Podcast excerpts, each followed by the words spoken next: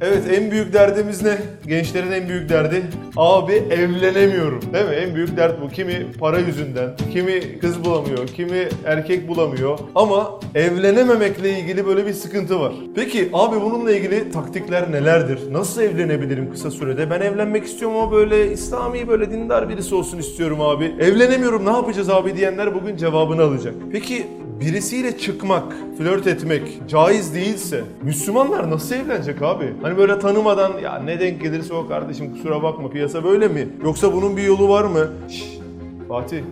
Fatih Hacı hayırdır? Sen nasıl evlendin be? Böyle bir anlat bakalım. Facebook dating'te mi takılıyordun? İnternetten mi buldun? Nasıl oldu bu iş? Hikayeni bir anlat diyen kardeşlerim var. Bizim hikayeyi de anlatacağız kardeşim. Bakalım sıkıntı var mı yok mu? Bir de ümmet Muhammed'in en büyük sorularından bir tanesi olan abi evlilik kader mi sorusu var. Ona da bir gireceğim çıkacağım. Kardeşim evlilik meselesi kolay bir şey değil. Çok önemli bir seçim. 50-60 sene beraber yaşayacağın eşini seçiyorsun ya. Abi aynı evin içinde birisi var. 50 sene yaşıyorsun. Ya yanlış kişiyle evlenirsen 50 senen geçiyor. Ya boşanmak zorunda kalırsan bütün o düğünde yaşadıklarınız, bütün o masraflardı, gelenlerdi, gidenlerdi, yemeklerdi, mutluluklardı, fotoğraflardı hepsi yalan oldu. Fırlattın fotoğrafları. Niye? Boşandın. Çocuklar ne oldu? Ortada kaldı. Kardeşim mühim bir mesele. Kiminle evleneceğini nasıl seçtiğin mühim bir mesele. Bence oturup nasıl birisiyle evlenip de ebedi mutluluğu ve dünya mutluluğu kazanabilirim diye kitaplar okuyup, makaleler okuyup, saatler boyunca çalışma yapman gereken mesele. Ya ne olacak acaba? Kim gelecek? Nasıl birisiyle evleneceğim? En merakaver soru bu. İnceleyip sık dokumamız lazım. Peki arkadaşlar şöyle bir olay anlatayım size. Kendinizi bir hayal edin. Çeşme sahili bilir misiniz? Yeşil denizi olan bir sahildir. Çeşme sahilde zamanı ileriye sardım tamam mı? 10 sene sonraya sardım. Evlenmişsin artık Yunus. Evet gerçekten inanması zor ama evlenmişsin. Sahilde yürüyorsun kardeşim. Herkes hayal etsin. Eşiyle birlikte sahilde yürüyorsun. O bir tarafta yürüyor, sen bir tarafta yürüyorsun. Yemyeşil deniz, sonbahar. Artık böyle yapraklar biraz dökülmüş. Kimsecikler de yok ve bir yandan denizin dalga sesleri geliyor. Hafif böyle tatlı bir esinti, özgürlüğü hissediyorsun. Bütün böyle vücudunda, saçlarında dalgalanıyor. Önder iki tane evladınız var. Koşturuyorlar. 10 yaşında bir kızım var, 7 yaşında da bir oğlum var. Koşturuyorlar, birbirlerine kum atıyorlar. Yürüyorsun ve başından tırnağına kadar her şey için şükrediyorsun. Allah'ım sana şükürler olsun. Elhamdülillah. Evlendim ve tam istediğim bir evlilik, cennete doğru giden bir evliliğim var. Ve evlatlarım evlatlarımız var. Safa sağlam sağlıklı. Yürürken bir anda hiç beklenmedik bir şey oluyor. Karşı cinsten birisi yani senin karşı cinsinden birisi size doğru yaklaşıyor. Eşine doğru yaklaşıyor ve hafif gülümsemeye başlıyor. Eşiniz utanarak önüne bakmaya başlıyor ve eşinize elini uzatıyor. Eşiniz ben alamam diyor. Ama eşinizde baştan tırnağa kadar bir mahcubiyet var. Karşıdaki insan şaşırıyor. Ne oldu diyor. Değişmişsin diyor. Ha, hayatın değişmiş. Tamam diyor, elini geriye indiriyor. Ve adam da şaşırıyor, o gülümseme gidiyor. Karınız veya kocanız neyse mahcubiyet içinde önüne bakıyor. Ve adam ayrılıyor, eşinle birlikte kalıyorsun. Ama sen anladın ki bir mazi var, bir geçmiş var, bir yaşanmışlık var ve yürüyorsun, ilerliyorsun. Ama ağzını bıçak açmıyor. Ne onun ne senin birbirinize bakışlarınız bir mahcubiyet ve üzülüyorsun. Niye üzülüyorsun biliyor musun? Çünkü anladın ki eşinin senden önce bir yaşanmışlığı var. Elini tutmuşluğu var. Ya keşke her şeyini ilk benimle yaşasaydı. İlk el ele tutuştuğu kişi ben olsaydım. İlk sahilde gezdiği, muhabbet ettiği, yıldızların altında yıldızlara bakarak uyuyakaldığı daha önce birisi olmasaydı, bütün ilkleri, bütün yaşanmışlıkları keşke beraber yaşasaydık. Tamam tövbesini etmiştir ama keşke böyle olsun diye insanın böyle içi biraz buruk olur değil mi kardeşim? Ne hissedersiniz böyle bir şey olsa, bu işin bir mazisi olsa, geçmişi anlat dediğinde anlatamayacak kadar kötü olsa? İster misin kardeşim? Evlendiğin kişinin daha önce başka insanlarla sarılmış olduğunu, başka insanlarla el ele tutuşup yıllarını geçirmiş olduğu, birbirine şarkı sözleri yollayıp, birbirine şarkı yollayıp aynı şarkıyı dinlerken omuzuna başını koymuş olduğu bir eşle evlenmek ister misin? İstemesin değil mi? Kimse istemez. İşte bütün mesele bu. Bütün mesele bütün ilikleri beraber yaşayacağınız bir eşi bulmanız ve sizin de o eşinizin arzu ettiği gibi birisi olması. Bütün mesele bu kardeşim. Şimdi giriyoruz. Var mı eskilerden kalma yaralarınız, gönül yaralarınız, Kırgınlıklarınız, ayrılıklarınız. Abi aylar boyunca unutamadım. Ben kendimi tanıyamadım. Yemek yiyemedim ya. Benim gibi pis boğaz bir adam. Yemek yiyemedim. Önüme kebap geldi yiyemedim abi. Geçmiyor ya geçmiyor. Niye uyuyamıyorum ben? Göz kapaklarım kapanmıyor. Aklım durmuyor. Kafamı taşlara vurasım geliyor abi. Dediğimiz anlarımız olmuştur değil mi kardeşim?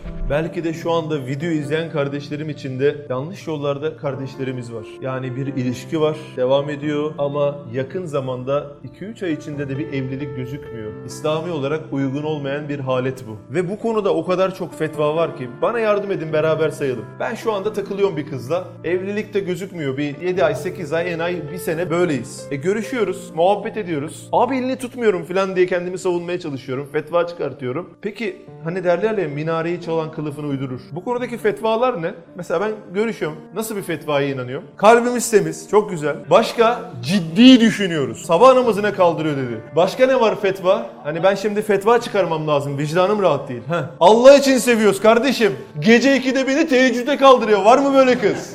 Güzele bakmak sevap, iyi yakaladı. Efendim? Umre'ye gideceğiz, tamam. Başka daha iyi fetvalar istiyorum. Aileler biliyor. Yani aileler biliyorsa elini tutabiliyor mu mesela? Nasıl oluyor abi o? Yani ahirette hesap açıldığı zaman melekler hayırdır? Aileler biliyordu kardeşim ya filan mı? Öyle savunma niye üstümüze geliyorsunuz yani? Ver. Ha biz daha ciddi bir şey yaşamadık. Yani öyle el ele tutuşuyoruz veya sadece bakışıyoruz. Peki ne olacak? Öncelikle şunu söyleyelim. Evli değilsin, elini tutuyorsun ve vicdan azabın mutlaka bir yerlerde var ki bu videoyu izliyorsun veya buraya gelmişsin. Sarılıyorsun, sarılma bitti. Ya acaba yanlış mı yaptık? Gözlerinin içine baka baka gülüyorsun, eğleniyorsun, muhabbet ediyorsun. Ama vicdan diyor ki ya acaba ben haram temeller üzerine mi bir bina örüyorum diyor. Temel sağlam olmazsa ne olur kardeşim? Ufak bir deprem, ufak bir musibet temel sağlam değil. Yıkılır değil mi? Acaba İslam'a uygun olmayan temeller mi atıyorum diye vicdan ufaktan ufağa böyle dokunmaya başladı şu anda. Yani bizim mihengimiz ne olmalı biliyor musun? Allah ve Resulü buna izin vermiş mi vermemiş mi? Ya şu mantıklıydı, bu mantık ona çok girmesen bir olur. Peki sorumuz neydi? Abi nasıl evleneceğiz? Kardeşim bu kainatı kim yarattı? Durdum böyle bir iki saniye. Ateistiz galiba. Allah yarattı. Her şeyi mi Allah yarattı peki abi? Abi niye duruyorsunuz ya? Bir dakika. Beyler Müslümanız değil mi? Bir elhamdülillah desenize. Kainatı kim yarattı? Allah. Her şeyi mi? Bravo maşallah. Peki o zaman yaratan yarattığını daha iyi bilir değil mi? Yani bir bilgisayarı yapan mı daha iyi bilir tırnağına kadar her şeyi kullanan mı? Yapan daha iyi bilir değil mi? O zaman beni Allah yarattı, evleneceğim kişiyi Allah yarattı, kadınları, erkekleri her şeyi Allah yarattıysa o zaman uyumlu evliliğin ne olduğunu bilecek olan da en doğru bilgi sahibi kimdir? Allah'tır. O zaman Allah'ın dediğini yaparsak isabet etme ihtimalimiz çok daha yüksek olur. Abi sakın şunu söyleme. Bu şartlara göre kardeşim sizin evliliğiniz yaklaşana kadar görüşmeniz uygun değil deme de diyenler olabilir ama diyeceğim. Her şeyi söyleyeceğiz bugün. Sebebini ya ben şey değilim bakın fetva veren alim malim bir şey değilim ben. Ben sadece araştırmalarımı yoğun yaptığım araştırmalarımı sunuyorum. Evet eğer sağlam bir bina istiyorsak temelini nasıl atacağız kardeşim? Helal temeller üzerine atacağız. İslami olarak görüşmenin şartları nedir? Ona uygun yapacağız. Şimdi bir görücü usulü var. Bir de kendin buluyorsun değil mi? Hangisi daha iyi diye bir şeye girmeyelim. Çünkü flörtle başlayan bir ilişki 3 sene sonra bitebiliyor. Görücü usulüyle başlayan bir evlilik 50-60 sene değil mi? Annelerimiz 50-60 sene devam edebiliyor. Tam tersi de olabiliyor. Peki elini bile tutmadan görüşsem, buluşsak. Bak temas yok. Vallahi billahi yok lan. Biz de Allah'ın kitabını bilen insanlarız ya. Öyle ya ne yaptın bizi gavur yaptın Fatih abi ya. Oturuyoruz adabımızla kaşığı saplıyoruz. Muhabbet ediyoruz. Yemek yiyoruz. Bu kadar abi. Çok da büyütme ya. Bak kardeşim İslami usullere göre evlilik çağına geldiğin zaman evlenme şartların olduğu zaman en az iki sene paran yok. Bir kızla bir görüşme iki sene boyunca böyle uzun bir süre görüşme hayatın olamaz. Ama böyle abi işte ben görüşeceğim, telefonlaşacağım, ben buluşacağım ama do- ya dokunma değil ki sadece mevzu. İslamiyet sizin bir araya gelmenize bir sınır getiriyor. Neden getiriyor? Bunu anlamanın herhalde çok zor olmadığını düşünüyorum. Çünkü kardeşim sen şöyle çok halis bir niyet taşıyorsun. Diyorsun ki abi vallahi bir şey yapmayacağız. Tamam kardeşim. Oturdum buluştum bir şey yapmış oldun. Bir de şöyle bir şey var. Maalesef bunun yani bize çok mesaj geliyor. Çok kötü örnekleri var. Önce böyle oturuluyor. Gayet müspet bir şekilde herhangi bir problem yok. Sonra iş çok kötü yerlere gidiyor. Yani affedersiniz iş yatak odasına gidiyor. Neden? Çünkü nefis taşıyorsun. O da nefis taşıyor. Ateşte barut gibi. İki tarafta birbirine aşık olduğu zaman çok sevdiğin, deliler gibi sevdiğin birisinin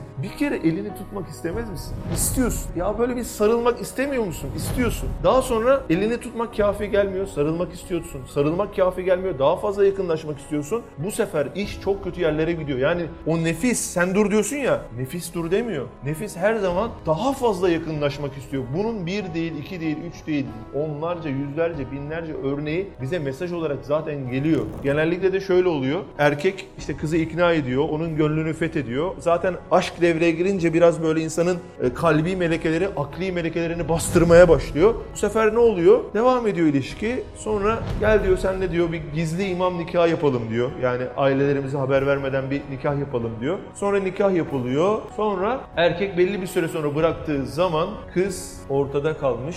Kızlığıyla ilgili bir takım de kaybetmiş olarak bir bunalım sürecine başlıyor. Yani öyle mesajlar geliyor ki ya ne diyeyim diyorsun yani ne açıklayayım şimdi ne yapayım diyor anlatabildim mi? Ailem bilmiyor. Ben kızlığımla ilgili bir takım şeylerimi kaybettim. E, evlenmem lazım. Ailem bana bir erkek bakıyorlar. Benim ne yaşadığımı bilmiyorlar. Ben ne yapayım abi diye soruyor. Ne diyeceksin şimdi?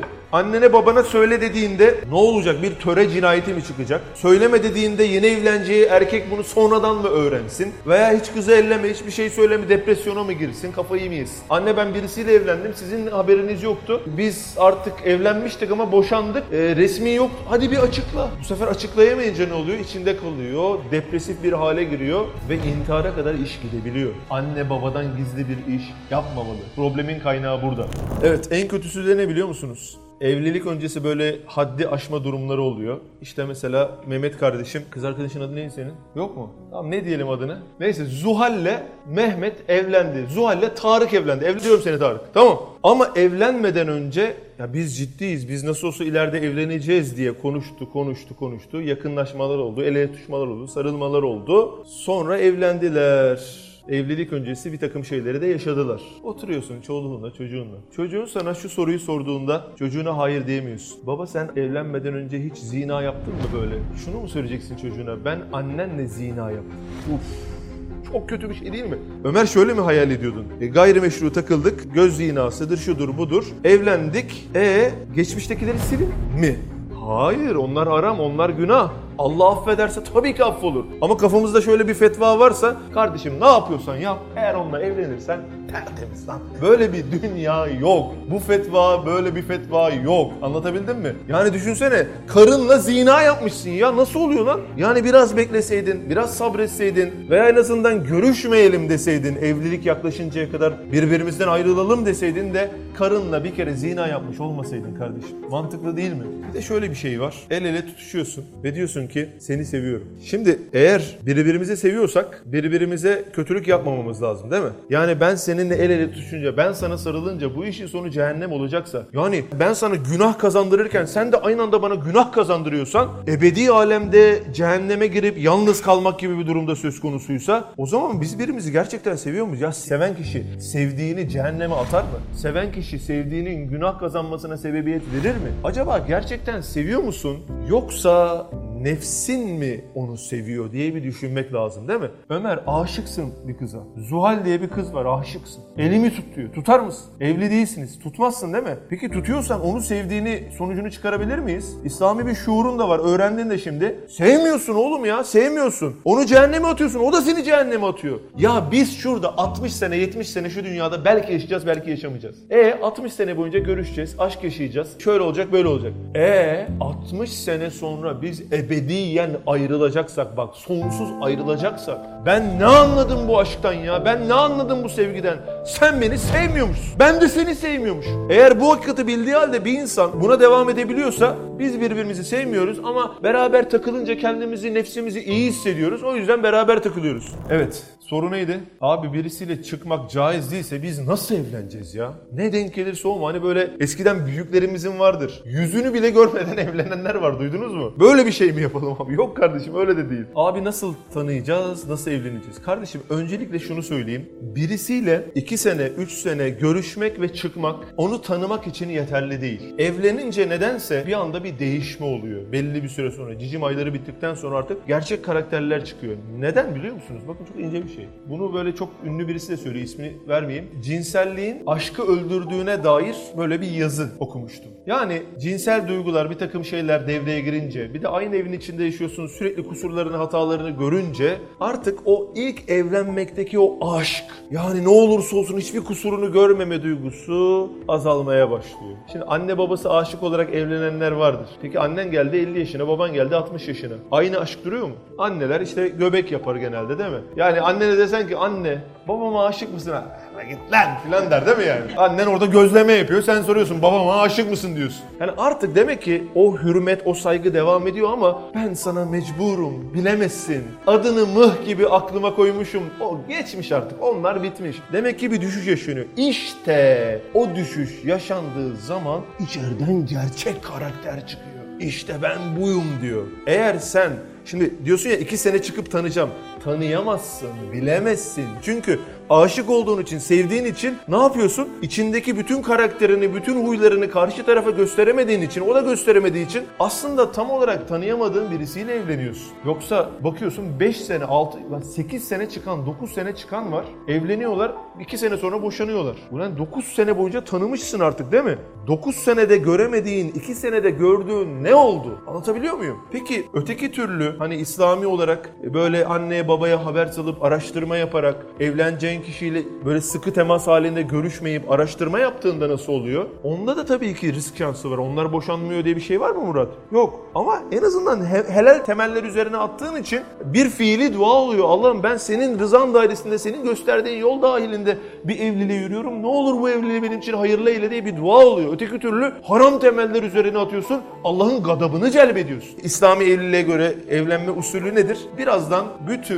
detayları veriyorum abi. Şimdi birini tanımak için ille de 2 sene, 3 sene görüşeceksin diye bir şey yok dedik. Peki beyler, Efendimiz Aleyhisselatü Vesselam bu konuda ne diyor abi? Buna gel. Diyor ki dört hasletleri için kadınlarla evlenildiğini söylerken sayıyor. 1. Malı için. 2. Asaleti için. 3. Güzelliği için. 4.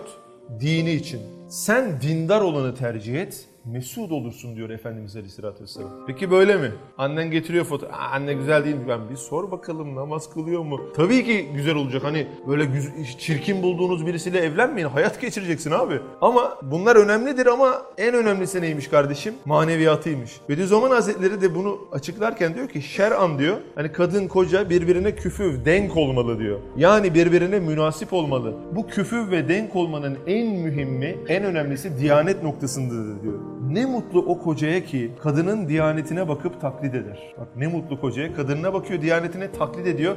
Kadın kocasının cennete girmesine vesile oluyor. Bahtiyardır o kadın ki kocasının diyanetine bakıp ebedi arkadaşımı kaybetmeyeyim diye takvaya girer. Yani evlenmek istediğin kişi dindar, ben de dindar olayım. Niye? Ya ebediyen ayrılmayalım.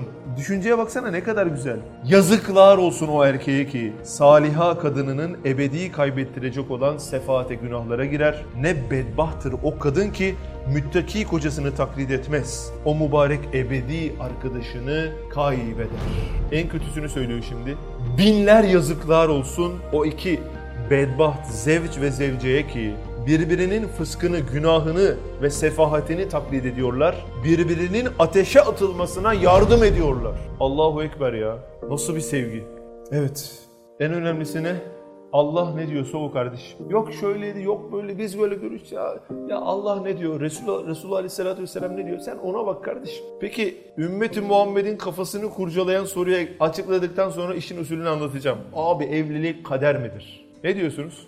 Tabii ki evlilik kaderdir. Yani Allah'ın bilmediği bir şey olamaz. Bu soruyu soran neyi soruyor biliyor musun? Yani abi benim evleneceğim kişiyi Allah bana zorla da olsa verecek. Ben bunu hiçbir şekilde değiştiremeyeceğim mi? Anlatabildim mi? Hani benim hiçbir iradem, benim hiçbir seçimim yok mu? Diye bir soru aslında bu. Sorunun cevabını çok kısa bir şekilde söyleyeyim. Üstad Hazretleri diyor meşiyeti ilahiye, meşiyeti beşeriyi geri çevirir diyor. Yani Allah'ın dilemesi insanın dilemesini geri çevirir diyor. Birinci ihtimal. Sen Zuhal'le evlenmek istiyorsun. Allah da Zuhal'le evlenmeni istiyor. O zaman senin seçiminle bu olay gerçekleşiyor. Allah'ın istediğiyle senin istediğin çelişmediği sürece. İkinci ihtimalde sen Zuhal'le evlenmek istiyorsun ama Allah onunla evlenmeni istemiyor.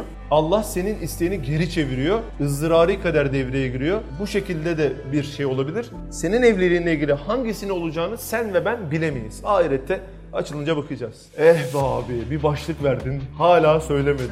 Bu işin usulü nedir? Nasıl evleneceğiz İzzet? Sen evlendin gittin. Aa kafa rahat. Nasıl evleneceğiz? Bu işin usulü nedir? Haddi aşmak istemiyoruz. Öncelikle şunu bilelim. İslamiyet evleneceğin kişiyi tanımadan evlen demiyor kardeşim. Tanıyacaksın. Hem de çok iyi tanıyacaksın. Ben çok kısa bir süre içinde evlendim biliyorsunuz. Taktiği veriyorum size. Birinci kural şu.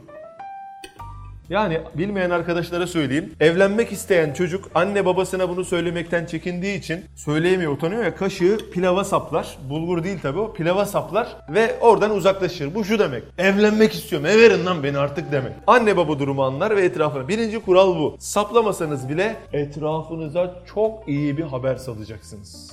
Söylemek sadece yetmez. Dertlendirerek söyleyeceksin. Ya Ahmet abi bir durum var ya. Ne oldu kardeşim ya? Ya bir sor bakalım niye rakı içiyorsun? Bir sorsana abi ya.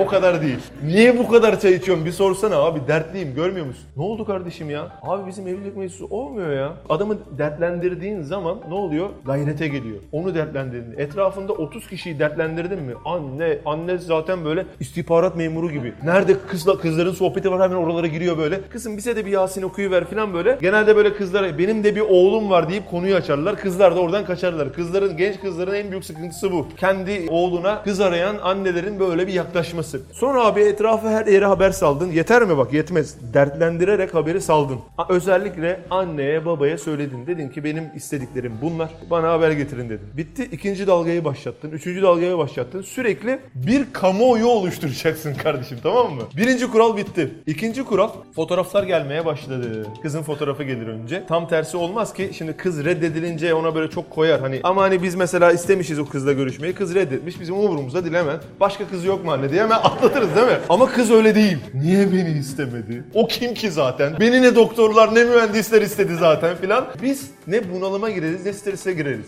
Benim babam evlenirken birisi ona söylemiş. İşte annem de tanışmadan önce. Demiş Mehmet dörtte dört arama.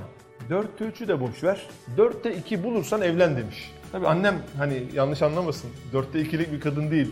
Dörtte beşlik bir kadın. Allah razı olsun ebediyen. Babam bana bunu da söyledi evlenirken. Tabii e, ben dörtte ikilik birisiyle evlenmedim. Şimdi baskı altında kaldık biraz. Dörtte beşlik birisiyle evlendik elhamdülillah. Yani kural bu arkadaşlar. İlk böyle evlenme olayları başladığında şöyle bir giriyorsun tamam mı hani? Hani sanki yüz binlerce kız seni bekliyormuş da tercihi yapmanı bekliyormuş gibi havalısın. İşte sarışın olsun, mavi gözlü olsun. Hafız e, olabilir. Ta, tabii ki takvalı olacak. Ya 1.75, 1.80 yanında çok kısa kalmasın. Başka e, ya Kur'an kursu haf, şey hocası falan olabilir. Çalışsın ve işte çalışan istiyorum. Ama iyi maaşı olsun. Hani böyle sahibinden koma girdiğinde böyle bütün filtreleri koyuyorsun ya böyle. Sonra bir aramaya bir basıyorsun hiçbir şey çıkmıyor. Sonra diyorsun ki şunu kaldırayım diyorsun. Tamam anne ya sarışın mavi gözlü olmasa da olur sonuçta. Dindar değil mi? Ha tamam. Ee, şey e, o tamam onu da yapalım. O filtreyi de kaldıralım. O filtreyi de kaldıralım. Sonra bir de şunu unutuyor. Sen beğeneceksin de o seni beğenecek mi? Herkes kendini ne zannediyor? Brad Pitt zannediyor. Herkes sıraya girmiş. Bekliyorlar. Kızlar yalvarıyor sanki. Öyle zannediyor. Yok lan öyle bir dünya. Çok yakışıklı değilsin. Seninle evlenmek zorunda değil herkes. Bunları kabullendirip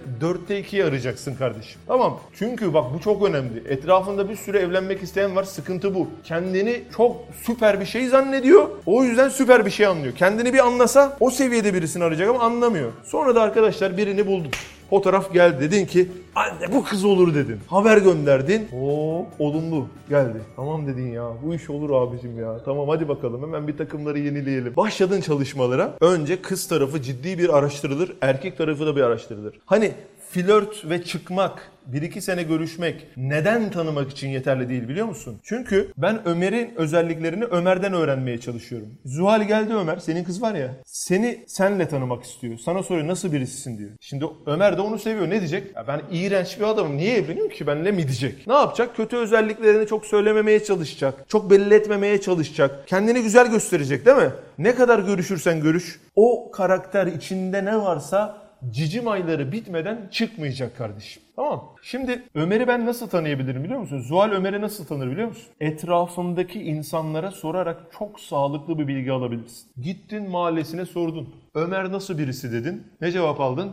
Ömer çok sıkıntılı birisi. Namazları kılmıyor veya işte mahallede gayrimeşru hayatı var. Şöyleydi, böyleydi. Veya olumlu bir şeyse de olumlu bir rapor alır. Hatta bu konuda İmam-ı Gazali'nin bir uyarısı var. Bak ne kadar ilginç bir konuya değinmiş. Diyor ki şimdi istişare edeceğim değil mi çevresindekilerle. Kendisiyle istişare edilen kişi istenilen kıza fazla taraftar olmamalı. Şimdi bak kızı araştırıyorsun. Bilgi alacağın kişi kıza fazla taraftar olmamalı. Ki kızın vasıflarını olduğu gibi anlatsın. Aynı zamanda bu kişi kızı sevmeyen birisi de olmamalı. Niye? İyi vasıflarını gizleyip meziyetlerinin gereği, gereği gibi bahsetmemesi durumu ortaya çıkmasın diye bir uyarıda bulunuyor. Peki abi bakabilir miyim, görebilir miyim yani evleneceğim kızı? Yoksa abi nikah masasında ne çıkarsa bahtına kardeşim kaldır bakalım. Ne onun adı? Dua kaldır kardeşim. Tamam. Çirkinse böyle mi? Hayır bakabilirsin. Efendimiz Aleyhisselatü Vesselam diyor ki biriniz kadına talip olduğunda evlenme gayesiyle bakmış olduktan sonra bak bu niyetle bakacaksın. Ona bakmasında günah yoktur.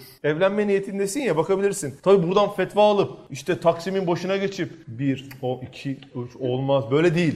Yani evlenme niyetine girdin, haber saldın, kız geldi. Kıza bakabilirsin. Güzel mi, değil mi, ellerine, yüzüne bakabilirsin. Sonra ne oldu? İş ciddiye bindi. Fotoğrafa onay geldi Hacı abi. Araştırdın çevresinden.